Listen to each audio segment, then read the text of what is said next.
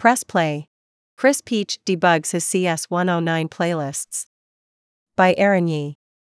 Press Play is a column that seeks to uncover the people of Stanford and the collections of songs that power them through their days. Each installation will feature a different Stanford student, faculty member, or affiliate, highlighting a playlist that is meaningful to them and their experiences on the farm. Fall quarter at Stanford is upon us. The air is still warm with the tail end of summer's heat. Bikes and electric scooters have taken over Jane Stanford Way. Unsurprisingly, hundreds of students are packing their way in Hewlett Teaching Center for a computer science class. There are 442 people, including me, enrolled in CS 109. Introduction to Probability for Computer Scientists this quarter, according to my view of the Canvas roster. Probability is a hard concept. I know there's a lot of math involved. I am not expecting to have fun. But when I walk through the doors of Hewlett 200, I'm surprised. Instead of unsolvable problems, I'm met with something familiar. Shut Up and Dance with Me by Walk the Moon. I sat down with Assistant Professor Chris Piech, MA 11 PhD. 16 to learn more about his favorite music and how he constructs lecture playlists. Class upbeat and fresh. This interview has been lightly edited for clarity. The Stanford Daily, TSD. What kind of music do you listen to in your free time? Chris Piech, CP. I feel like as you get older, your music taste broadens, because I don't stop loving the things I loved when I was 18. In my free time these days, it's a bit of reggae, a bit of electronic music, and a lot of kids' music. One of my goals is to get my daughter to appreciate music. She has cochlear implants, so she enjoys music in a very different way. She's mostly there for the dancing, so we listen to a lot of songs with heavy rhythm and we dance. TSD. Do you have any favorite songs or artists who are special to you? CP. I heard a song a few weeks ago that I really liked. The song is Apis by Danet. I was having a really wonderful conversation with a person and then they shared the song with me. It brings back really nice memories. I think I also want to recommend Obiero by Ayub Ogada. It's a Luo song that reminds me of my Luo neighbors in Kenya who used to play it, and it's just been consistent throughout my life. TSD. What was your inspiration for playing songs at the start of class every lecture, and what factors do you take into consideration when choosing what song to play? CP. The official reason is that if people are listening to music, they know it's chatting time, and when I stop the music, they know it's time to listen to lecture. But more importantly, I play music to set the tone. It's to get people energized and construct an atmosphere where it's going to be joyful. We're going to go into some hard math. Some people get really scared about that. I don't want them to, I want them to feel welcomed and happy. Music does that for them. It also does something for me. I feel like when you're in a lecture, the energy of the instructor matters so much, and if I listen to music, that gets me energized.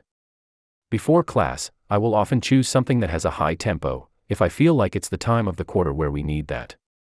Or I choose a song that has some thoughtful elements to it to get people to feel the spirit of curiosity. And then I try to go for things that are pleasing to many different palates. You've got to set up a welcoming environment. TSD. You've spent most of your academic and professional career at Stanford. How would you say the social landscape has changed since your undergrad days, and what keeps you coming back each year with a renewed sense of energy? CP. I've changed and my role at Stanford has changed as well, so it is not a controlled experiment. I mean, this is a hope. I want my students to have a great time and be curious. It feels like there might be more pressure on campus now. The world has put more pressure on 20 year olds. The economy seems a little sharper. There's more access to media, which can really convolve people's perceptions in weird ways.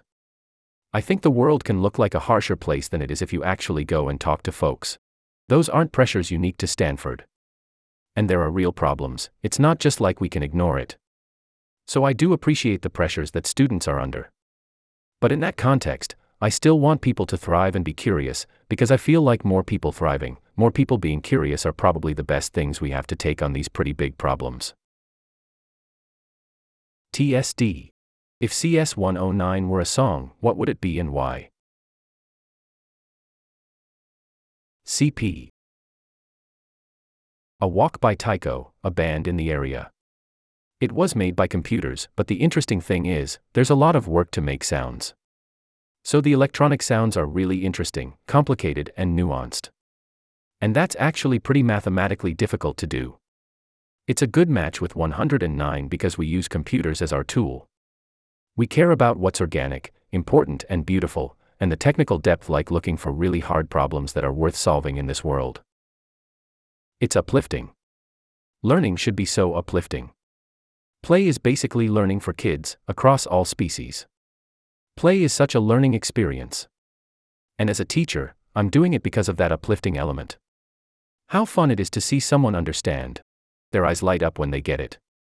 And I want that joy for my students. I want that joy for me.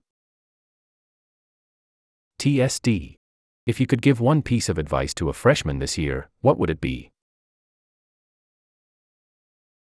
CP. Who am I to give advice? Okay. This is my story. I went and got eye surgery the day after my first lecture at Stanford, which I didn't expect. When I was going in for the eye surgery, I got a text message which was clearly from somebody who intended to send me something before my first day of class. And it said, Don't forget to have fun. It really just hit the perfect chord. Like, oh, this is an experience, just like everything in the world.